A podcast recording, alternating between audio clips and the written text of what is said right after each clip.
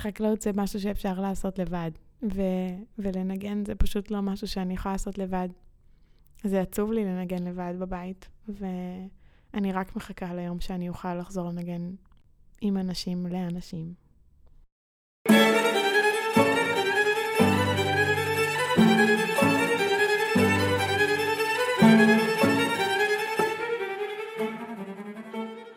היום אני מארח את שרון כהן.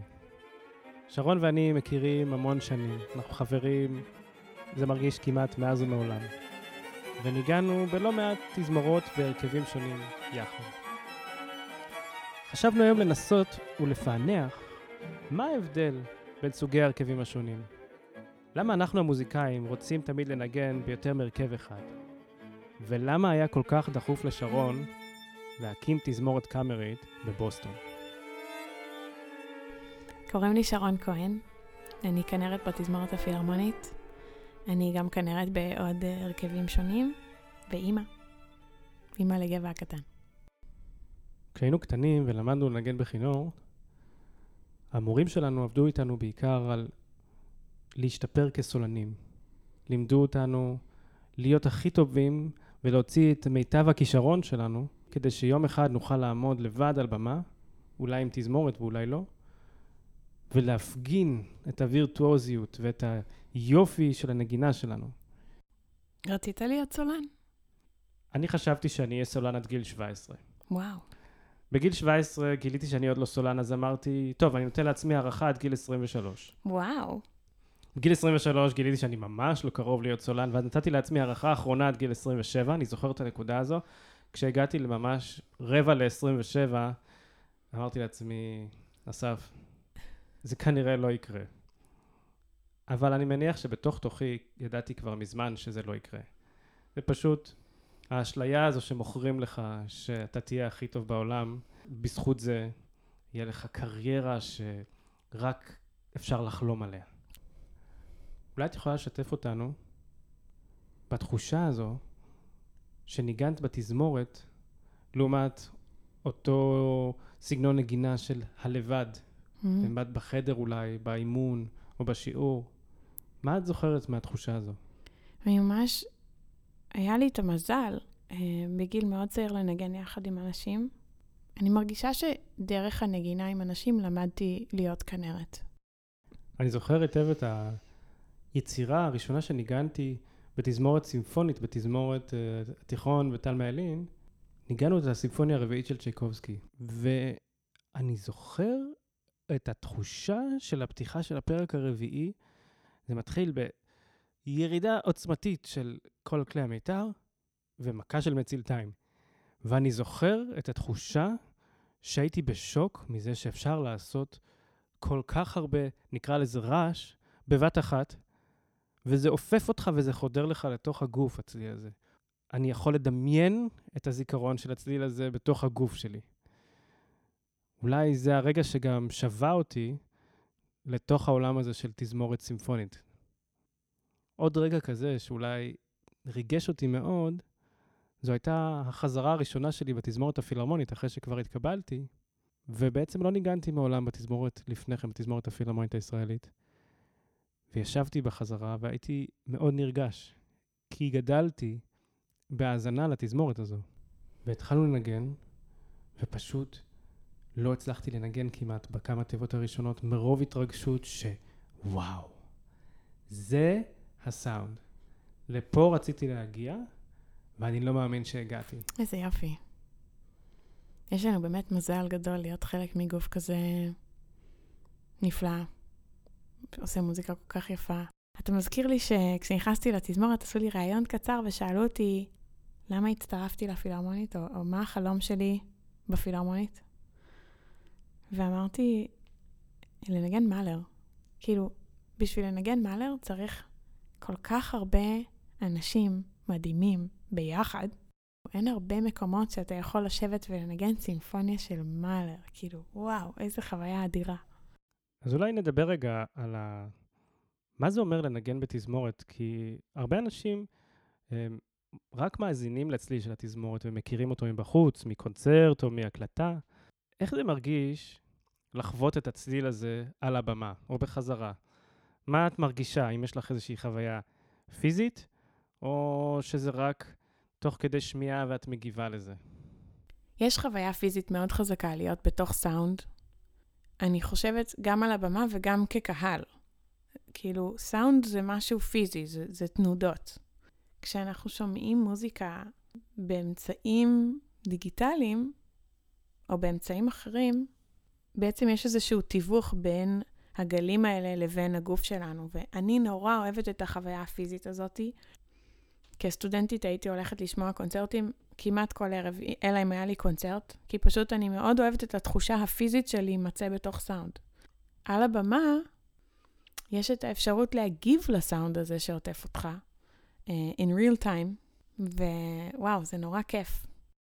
לפעמים יש לי על הבמה את התחושה, כשאנחנו מנגנים, שאני נמצא בתוך בועה של צליל. קשה להסביר את התחושה הזו. תוך כדי שאני נמצא בתוך הבועה, אני עצמי יוצר צליל ומוסיף לאותה מסה, שאנחנו קוראים לה צליל תזמורתי. אבל התחושה הזו, שאתה נמצא ויוצר, נקרא לזה רעש, איכותי, אומנותי, ואתה חלק ממנו, היא תחושה אדירה שקשה אולי להסביר אותה במילים, אבל היא תחושה שאני כל כך אוהב, ולכן הרבה פעמים אני חוזר ומחפש אותה, כשאנחנו מנגנים ביחד על הבמה. כן, זה מעניין שאתה אומר בועה, כי אני הרבה פעמים מרגישה כאילו אני בתוך עמוד, וכשאני מרגישה שאני בתוך עמוד של סאונד, זאת חוויה, חוויה קצת מבודדת בשבילי, ואני לא אוהבת את התחושה הזאת. כאילו כשאני מרגישה שאני מצליחה להתחבר לכולם, זה כשאני מרגישה שאין מחסומים, ואין שום דבר ש... מפריד אותי מהנגנים סביבי, גם אם הם בצד השני של האולם, כאילו בצד השני של הבמה. כשאנחנו נבחנים לתזמורת, במיוחד פה לתזמורת הפילהרמונית, יש לנו אודישן, אודיציה מאוד קשה. אנחנו בעצם עומדים על הבמה לבד, ובזמן אה, לא קצר, לפעמים שלושים דקות או ארבעים דקות של נגינה, צריכים להוכיח שאנחנו נגנים הטובים ביותר למשרה הפנויה, במקרה שלנו שנינו כנרים, באודיציה אנחנו נבחנים כסולנים. אבל כשאנחנו מתקבלים לתזמורת ומנגנים, אנחנו בעצם צריכים להוריד לרגע את האגו שלנו, ולא לנגן כסולנים, אלא לנגן כשחקני קבוצה. מה דעתך על זה? האם אנחנו בעצם בוחרים אנשים כי הם חזקים בכלי, או כי הם קולגה לכל החיים? כשאני מתכוננת לאודישן לתזמורת, חלק ממה שאני חושבת עליו בהכנה, זה איך אני אשדר בנגינה האישית שלי, שנעים לנגן איתי. וזה לא פשוט, זה מין אה, סאבטקסט, בוא נגיד, בנגינה. אם זה סוג של צליל שנוח להשתלב איתו. אם זה סוג של ביטוי שאפשר אה, לצפות מראש, או אה, לנסות להצטרף אליו. או אפילו אה, דרך נגינה שמי שמאזין, פשוט חווה באותו רגע, כן, הייתי יכול להצטרף לנגינה הזאת.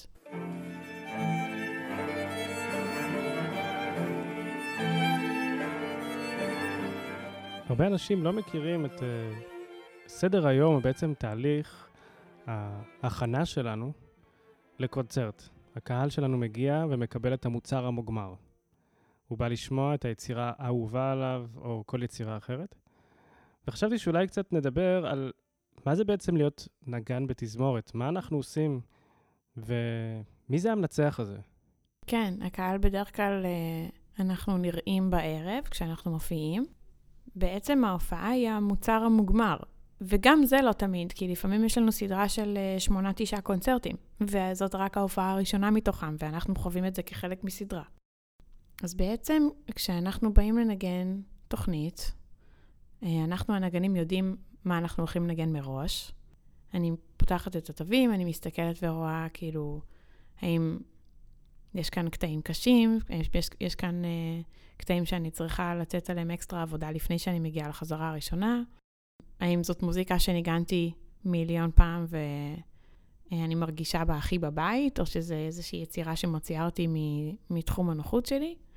ואז למעשה אנחנו מגיעים, אצלנו בפילהרמונית בדרך כלל לסדרה של ארבע חזרות. חזרה זה סשן של שלוש שעות לרוב, שאנחנו יושבים יחד ולומדים יחד יצירה, סלש לומדים את המנצח החדש שהגיע שעומד מולנו. אז הרבה פעמים אצלנו בתזמורת, ובהרבה תזמורות זה עובד ככה שכל סדרה מגיע מנצח חדש. הרבה פעמים זה מנצחים שיש לנו איתם מערכת יחסים ארוכה, אבל שנגיד אני עובדת איתם פעם בשנתיים שלוש.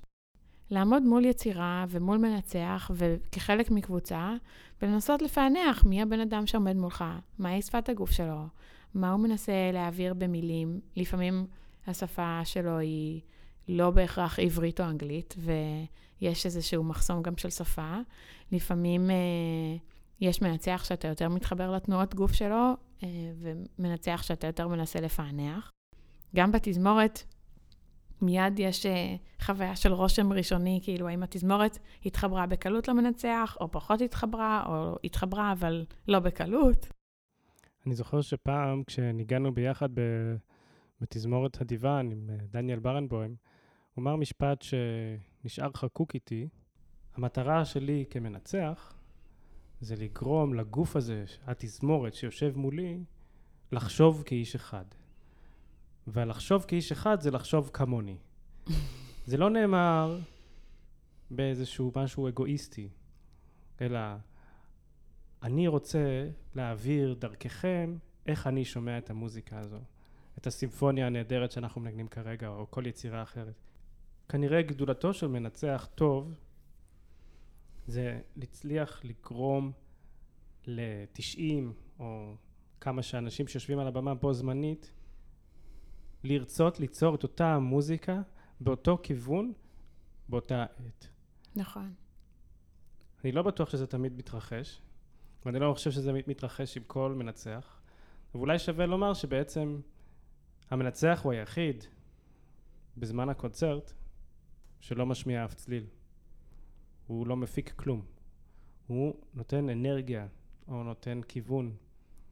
ובעצם הוא צריך ללא מילים בשפת הגוף שלו לגרום לנו הנגנים לרצות לעשות מוזיקה ביחד, אחד עם השני וגם איתו. כן, אני, הרבה אנשים שואלים אותנו תמיד מה התפקיד של המנצח. זה פשוט אה, אה, תפקיד מאוד מסתורי ומרכזי. וחברה שלי פעם אמרה אה, משפט שממש אה, דייק את זה בעיניי. היא אמרה שמנצח מול תזמורת זה קצת כמו במאי על סט. אה, אנחנו לא שומעים את הבמאי. אנחנו לא רואים את הבמאי אף פעם, לא בסרט ולא בהצגה. אבל אנחנו לגמרי יכולים להבין את המשמעות שלו, הנוכחות שלו, אבל גם אם לא מדובר באיזושהי קלאסיקה של שייקספיר, אלא פשוט בסרט שהוא חזק, כן? ואתה מרגיש את הנוכחות של הבמאי בכל פרט, אתה לא צריך לראות או לשמוע אותו בשביל זה, וזה בדיוק מה שהמנצח עושה, וזה, ואחד לאחד, כי הבמאי לא כתב את התסריט, הוא לא ייצב את התפאורה, הוא לא מתגלם בתוך הפה של כל שחקן, כן? אבל הנוכחות שלו היא, היא טוטלית ו, וקריטית, כדי להוציא איזשהו, איזושהי חוויה אומנותית חזקה, ובשביל זה חייב להיות שם איזשהו אומן על, ששולט בהמון המון תחומים. תנסו לדמיין בתחום שלכם איך זה מרגיש שאתה בעצם מוציא לפועל את הפנטזיה של מישהו.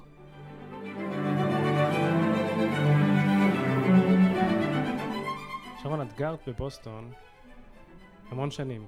בעצם נסעת לבוסטון כדי ללמוד. אולי את רוצה לשתף מדוע עברת לגור שם?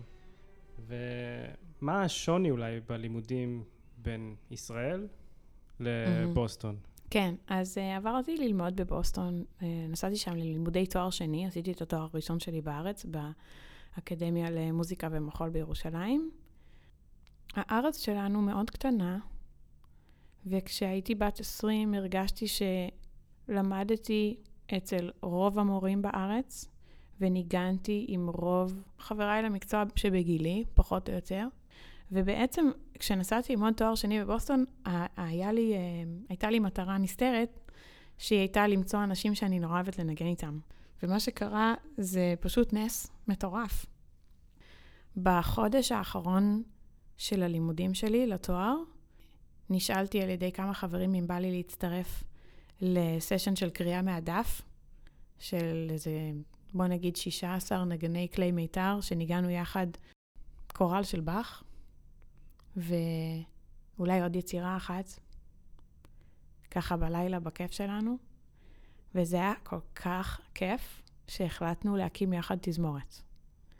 מה זאת אומרת להקים תזמורת? זה, זה חתיכת פרויקט. כן, זה היה די משוגע. אה, אולי לא באותו יום החלטנו להקים תזמורת, החלטנו באותו זמן לעשות שלושה קונצרטים, כאיזושהי רביעייה מורחבת. אני צריכה לספר שההרכב הזה שנקרא A Far Cry, אה, זה הרכב ש... חלק ממה שהגדיר אותו, איך שאנחנו הגדרנו את עצמנו, זה שכולנו שבורי לב מרביעייה. רגע, מה, מה משמעות השם, ה-Far Cry?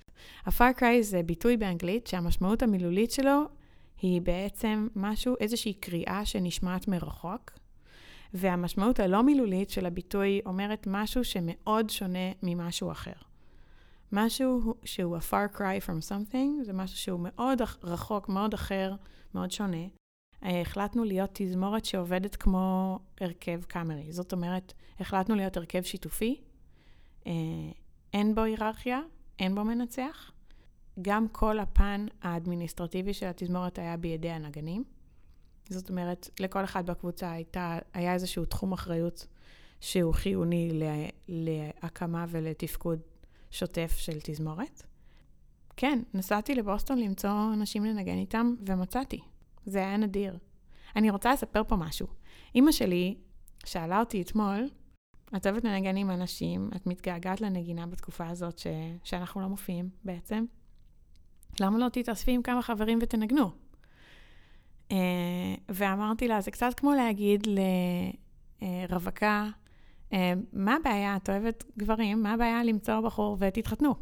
כאילו, למצוא אנשים שנוח ונעים וכיף לנגן איתם, צריך הרבה מזל בשביל זה, וזה גם מצריך המון עבודה קשה על תקשורת ועל uh, הבנה, ו, ולהקים קבוצה של בין שש עשרה ל-עשרים ושלושה אנשים, אנחנו שאפנו להיות uh, קבוצה בגודל של עשרים ושלושה, uh, צריך מאיתנו המון, המון, כולל שבאיזשהו שלב הבאנו גם uh, מטפלת קבוצתית, לעשות איתנו סשנים ללמוד על uh, תקשורת ו... ועבודה יחד, דווקא אולי לא, לא רק בנגינה, אלא גם בתחומים האדמיניסטרטיביים. וזאת הייתה מתנה, מתנה משגעת. אם היית צריכה לספר על ההבדל של תהליך העבודה או תהליך החזרה, כמו שסיפרנו על התזמורת הסימפונית, התזמורת הפילהרמונית שלנו, לעומת התזמורת הקאמרית הזו שאתם הקמתם, כשאין מנצח, כשאין מישהו שהוא האוטוריטה המוזיקלית שעומדת על הפודיום ואומר, עשו כך או אחרת, איך מנהלים חזרה? בעצם מי, מי קובע מה עושים? מי מחליט מה הקו המוזיקלי? עבדנו באופן דמוקרטי בכל מה שקשור לאדמיניסטרציה. בקשר למוזיקה לא יכולנו לעבוד באופן דמוקרטי, כי אומנות זה לא משהו שאפשר למצוא בו פשרות. אז החלטנו שבכל יצירה בתוכנית יהיה מישהו שהוא אחראי מוזיקלית.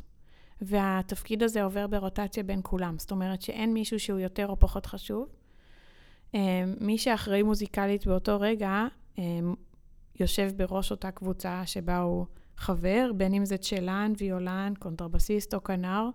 והוא בעצם אחראי על חלוקת הזמן בחזרה, לדאוג ש... אנחנו בעצם מגיעים לכל החלקים של כל היצירות, דנים בהם ועושים עליהם חזרות כמו שצריך. מי שהיה אחראי גם אולי היה מביא קצת היסטוריה ליצירה, קצת ניתוח של היצירה, קצת אה, אה, כל דבר שעניין אותו בקשר ליצירה בעצם. אבל כן ישנה אפשרות במהלך החזרות להביע דעה או להציע הצעה, והחלטנו שלכל אחד מותר לתרום אה, אה, שני... comments, כאילו שתי הערות בכל חזרה, ככה שמתוך עשרים ושלושה אנשים שמנגנים, לא כל הזמן ידברו אנשים שהם לא בעצם האחראים, המנהלים המוזיקליים לאותו רגע. ויש במודל הזה משהו מאוד מאוד מעצים, משום שכנגן תזמורת ובפרט נגן כלי מיתר שחלק מקבוצה, בעצם אתה כמעט אף פעם לא מרגיש שאתה יכול לתת את טביעת האצבע המוזיקלית שלך. אבל כשיש רוטציה, שכל יצירה וכל קונצרט, אנשים אחר, אחרים, אחראים מוזיקלית, אז אתה יודע שאת, ואתה בשמחה מנגן לפי הבקשה של מישהו אחר, כי אתה יודע שאת היצירה הבאה, אתה הולך לבקש ממנו לנגן כמו שאתה אוהב. ואני רצה להגיד לכם שאין משהו יותר מרגש, מלשמוע קבוצה של אנשים מנגנים כמו שאני אוהבת. כאילו, זה הדבר הכי... אין דבר מרגש מזה. כי אני לא יכולה לעשות את זה לבד, כנגנית כינור, אני לא יכולה לנגן אפילו יותר מאקורד לבד. ואם אני מנגן מנגינה לבד, זה קצת עצוב. אבל שתהיה קבוצה שלמה שנרתמת לכבודך, וואו, זה חוויה מטריפה. ו- ואני חושבת שהקהל מרגיש את זה. את סיפרת לי שכשחזרת לארץ, את ניסית להנחיל את הרוח הזו של התזמורת שלכם, או את צורת העבודה שלכם, עם תזמורות צעירות פה בישראל. אולי את רוצה לשתף ולספר לרגע על החוויה הזו, של בעצם את יצרת משהו חדש בבוסטון, וניסית להעביר את הידע שלך, את התורה שבעל פה, הלאה, בעצם פה, מחזרה אצלנו ב- בישראל הקטנה. כאן בארץ בשנים האחרונות אני עובדת עם הפילהרמונית הצעירה, ובאחד הקורסים שעשיתי איתם, מצאתי את עצמי בסיטואציה מאוד מיוחדת, שאחת היצירות בתוכנית הייתה יצירה שנגנה תזמורת קאמרית מיתרים, בערך קצת יותר גדולה מהפאר קריי, אבל בגודל די דומה, והמנצח שעבד איתם באותו רגע היה צריך לצאת החוצה לקבל שיחת טלפון דחופה. ופתאום עמדתי מול התזמורת, ואני לא מנצחת, אז, אז אמרתי להם ככה, טוב, יש לנו חמישים דקות עד סוף החזרה, כל מי שיש לו איזושהי הערה, או משהו שהוא רוצה שננסה כקבוצה לעשות, שירים את ידו.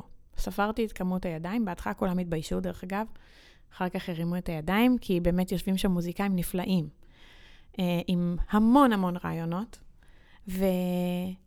וספרתי את הידיים, חילקתי את הדקות, כדי שיהיה אותם מספר דקות לכל הערה, ונתתי בעצם הזדמנות לילדים האלה, לחוות דעה על העשייה המוזיקלית, ולתרום מעצמם לקבוצה.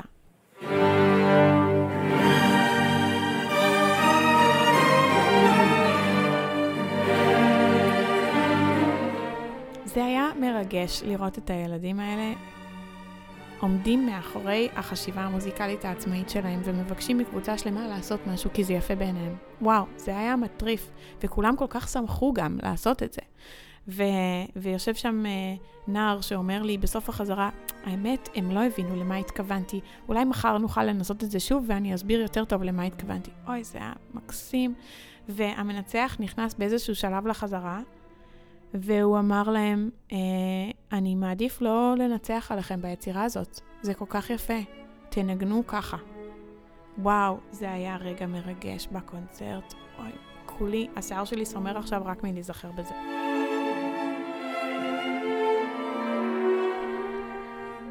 אני רוצה לספר לך וגם למאזינים על חוויה שלי מתזמורת קאמרית לפני שבע או שמונה שנים. כשגרתי בברלין, ניגנתי בתזמורת קאמרית שנקראת התזמורת הקאמרית הגרמנית, Deutsche Kammer Orchester. והייתי חבר בתזמורת הזו מספר שנים בזמן שגרתי בברלין. והרבה פעמים הזדמן לי לנגן ככנר מוביל בקבוצת הכינור השני, או ככנר מוביל של התזמורת. ואחרי כמה שנים של חברות בהרכב הזה, הצעתי תוכנית משלי. הצעתי תוכנית שאני חשבתי שהיא מעניינת לי ולקהל. בתוכנית שהצעתי היו מספר יצירות ישראליות, וגם לא, אבל בעיקר מה שהצעתי זה שהתוכנית תהיה ללא מנצח, כשאני ממקומי ככנר מוביל, יהיה מנהל מוזיקלי, וגם כאילו מנצח, למרות שאני לא מתיימר להיות מנצח. אני חייב לומר שזה אחד הקונצרטים שחקוקים בזיכרון שלי כחוויה אדירה, ואני זוכר שהגעתי לחזרה הראשונה וכל כך התרגשתי מהשמחה שאני הולך לחלוק את המוזיקה שאני בחרתי וננסה לעשות אותה כמו שאני חושב שהיא צריכה לצלצל. ניגענו יצירה של מלחין ישראלי שיושב בברלין, גילד רוחמן, והזמנתי חבר חלילן מתזמורת הקומי שאופר להיות הסולן ביצירה הזו.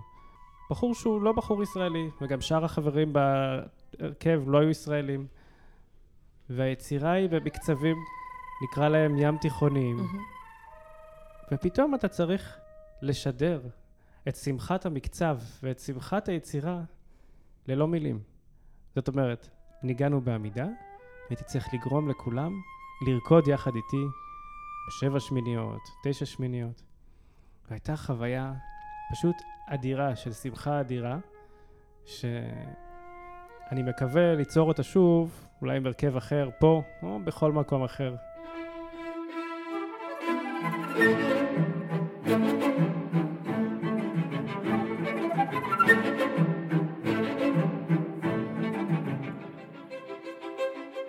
אנחנו בעצם גדלנו בתזמורת מיתרים, וכשהקמנו את הפארקריי ניגענו יצירות ש... שניגנתי כתלמידה, ובכל פעם שאני מנגנת בקבוצה של מיתרים, בתזמורת מיתרים, גם כשזה קורה בפילהרמונית, גם אם זה ליצירה אחת, אני פשוט מרגישה שאני חוזרת הביתה. אתה מרגיש את זה? לגמרי. אני חושב שהרכב האהוב עליי ביותר הוא תזמורת קאמרית. אני חושב שאני מרגיש שאני פורח בתוך הרכב שכזה. אם דיברנו בתחילת הפרק על אגו ועל סולניות, בתזמורת קאמרית אתה צריך להנמיך את האגו, אבל אתה לא יכול לנגן שלא כמו סולן. בעצם אתה צריך לתת, אפילו אני אומר, מאה ועשרים אחוז מהנגינה שלך, ועוד הרבה יותר אחוזים בהקשבה שלך, כדי ליצור את אותו סוג של מוזיקה שזורם ויוצר אנרגיה אה, ביחד, הביחדנס הזה. עוד איש שהשפיע עליי מאוד בתהליך של ההבנה שלי של מוזיקה, או של ביצוע של מוזיקה בתזמורת קאמרית, זה גבור טקאץ'. ואנחנו נפגשנו בפסטיבל ורבייה, הוא היה, הוא עדיין המנצח והמנהל המוזיקלי של התזמורת הקאמרית של ורבייה. ובעצם דרכו חוויתי מחדש את, ה, את הצורך הזה לא להיות פסיבי. את הצורך להוביל, לא משנה איפה אתה יושב על הבמה בתוך תזמורת קאמרית, אלא אתה חייב להוביל ולהוליך, אתה חייב להיות כל הזמן on top of it, כדי שהתוצאה הסופית למאזין, לקהל, היא תהיה פשוט קסומה ואנרגטית. אז אחרי שדיברנו על תזמורת סימפונית, או התזמורת שלנו, הפילהרמונית, ועל תזמורת קאמרית, אני רוצה שנגיע להרכב הקטן ביותר, שזה הרכב הקאמרי. במקרה, או שלא במקרה, שנינו חלקנו את אותו המקום ברביעת המיתרים של התזמורת הפילהרמונית. כשאת ניגנת בה היא נקראה רביעת ריכטר, היום היא נקראת רביעת טוסקניני. רביעת מיתרים, למי שלא יודע, היא הרכב קטן של שני כינורות, ויולה וצ'לו. יש לה את הרפרטואר הכי עשיר בעולם המוזיקה הקאמרית, והרבה מלחינים ניסו לכתוב יצירות להרכב הזה, כי כשכותבים היטב להרכב הזה הוא מצלצל כמו תזמורת קאמרית גדולה. העושר הצלילי גובר על סך החלקים הקטן של האנשים שנמצאים כרגע על הבמה. אני גם חושבת שבמקרה או לא במקרה, אנחנו באמת גדלנו במסגרות של רביעיות מיתרים כתלמידים, אצלי כממש מגיל שתים עשרה עד גיל שמונה עשרה, כחלק מהלימודים שלי הייתי חברה ברביעה, ונראה לי גם אתה בערך בגילאים האלה? בהחלט, כן. הייתי חבר ברביעה שנקרא פעם רביעת טל, והופענו המון שנים, ובאמת למדתי כל כך הרבה על הדרך לנגן ולהקשיב בו זמנית. זה נשמע פשוט, אבל זה ממש לא פשוט. להפיק צליל, ותוך כדי שאתה מפיק צליל, אתה חייב להגיב לסובבים לך. זה ממש משהו שאין לנו בדיבור, כי אם אני אתחיל לדבר תוך כדי שאתה מדבר, יהיה ממש קשה לשמוע אותך. אגב, גם עוד דבר בתקופה הזאת שלא ניגענו הרבה, הדבר הראשון שעשיתי כשחזרתי לנגינה היה לנגן בשמינייה איתך, והקושי הראשון שפגשתי היה באמת הקושי לחזור, להקשיב ולנגן בו זמנית. זה כאילו מולטיטסקינג מטורף. אנחנו כבר לא מופיעים בערך ארבעה חודשים, שעבורנו זה מוזר ביותר, כי אנחנו רגילים להופיע כמעט ערב ערב. החוויה שלי של החודשיים האחרונים, ששיפרה לי את איכות החיים, אפשר לומר, זה שחזרנו לנגן ברביעייה. אני זוכר את החזרה הראשונה שנפגשנו בהיכל התרבות, כשעוד כולם היו בבידוד, ונפגשנו כדי לעשות חזרה, להקליט קונצרט עבור הקהל שלנו. וישבנו ארבעתנו בחדר, וקודם כל היינו המומים מזה שאפשר לנגן שוב ביחד. אבל היכולת ליצור צליל משותף גרמה לכולנו לחיוך ועצב כאחד. הבנו כמה אנחנו אוהבים וכמה זה חסר לנו. ובאמת, אחת החוויות, ה... זה בעצם אותה חוויה שחזרה על עצמה פעמיים. הקלטנו קונצרט אחד בהיכל התרבות, לאולם ריק. אבל החוויה היותר חזקה הייתה, לפני כשבוע ניגענו באוניברסיטה המורמונית בירושלים, לאולם ריק, שוב, שידור חי באינטרנט, והייתה לנו תחושה שזה הקונצרט האחרון. וקשה לי לשתף במילים כמה אמוציות נכנסו לנגינה בגלל ההרגשה שזה הקונצרט האחרון, שאין קהל. אז כמובן שתמיד אפשר לחזור לשאלה הפילוסופית, האם יש קונצרט אם אין קהל? אני רציתי לשאול אותך לגבי זה, כי אני חושבת שהקהל שלנו הרבה פעמים לא יודע מה חלקו בהופעה, ו... והרבה פעמים אנחנו חושבים על אומני במה שהם כאילו זקוקים למחיאות כפיים בסוף, אבל uh, האמת היא אצלי שאני לא זקוקה כל כך לקהל, למחיאות הכפיים, לא, לאיזשהו אישור לגבי ההופעה, אלא אני, אני צריכה את התחושה שאני מנגנת עבור מישהו. כאילו, אם אני מנגנת לבד לעצמי, אין בזה את האלמנט של הנתינה, שהוא קריטי ב- ב- בעשייה מוזיקלית ובכל אומנות במה. החוויה הזאת של לנגן לאולם ריק, זאת חוויה שאתה בעצם מנסה לדמיין למי אתה מעניק משהו, נכון? איך זה עובד אצלך? אני ממש רציתי לשמח את האנשים עם המוזיקה שאנחנו מנגנים. אני מרגיש שהתקופה האחרונה היא תקופה מוזרה, ואני חושב שהמוזיקה, שהיא שפה ללא מילים, ניסיתי וניסינו בהרכב להעביר את ה... אופטימיות ואת השמחה הזו דרך הצלילים. לא יודע אם הצלחנו, כי לא ראיתי את הקהל שלי. אבל אני כל כך מקווה שכן. אז שרון, דיברנו על תזמורת סימפונית, תזמורת קאמרית, רביעת מיתרים. אם היית צריכה לבחור היום, באיזה הרכב היית מנגנת? אי אפשר לבחור.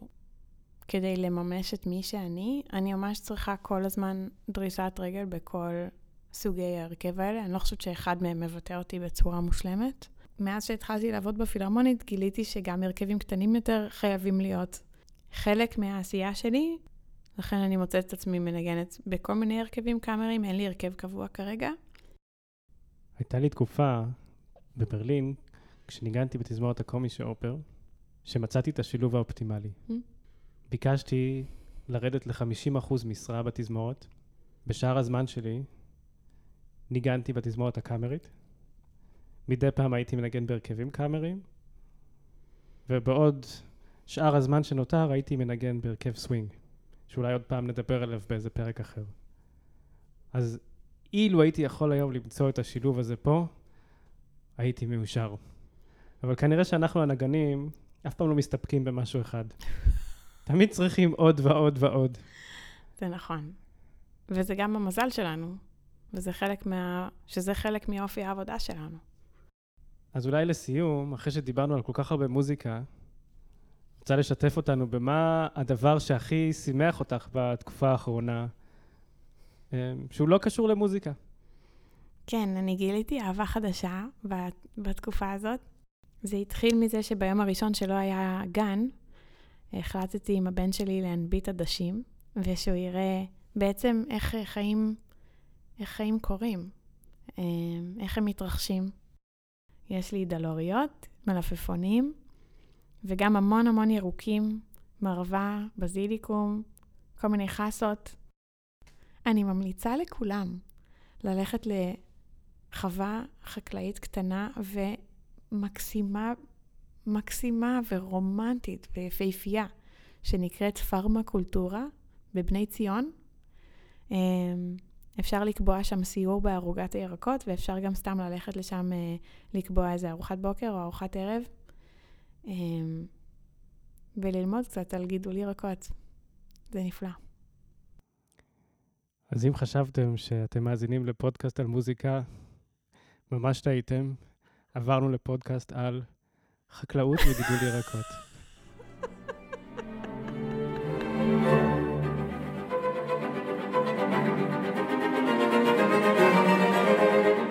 אני אסף מעוז, ואני מאוד מקווה שנהניתם כמוני מהשיחה עם שרון.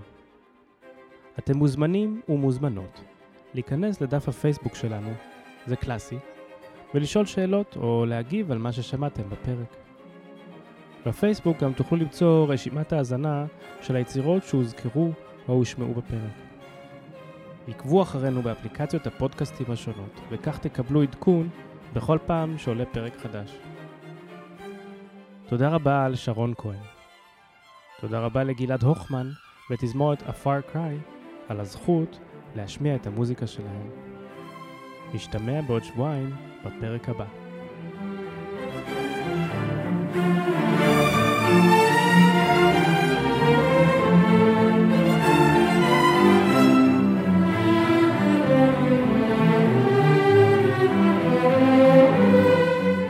אגב, הזכרת מילה, את המילה ביחדנס.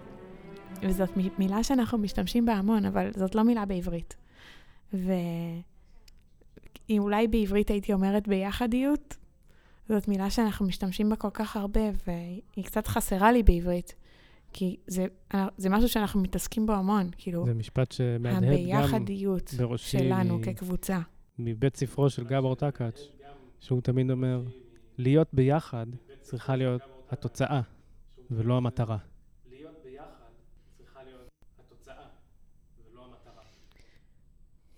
זה מקסים.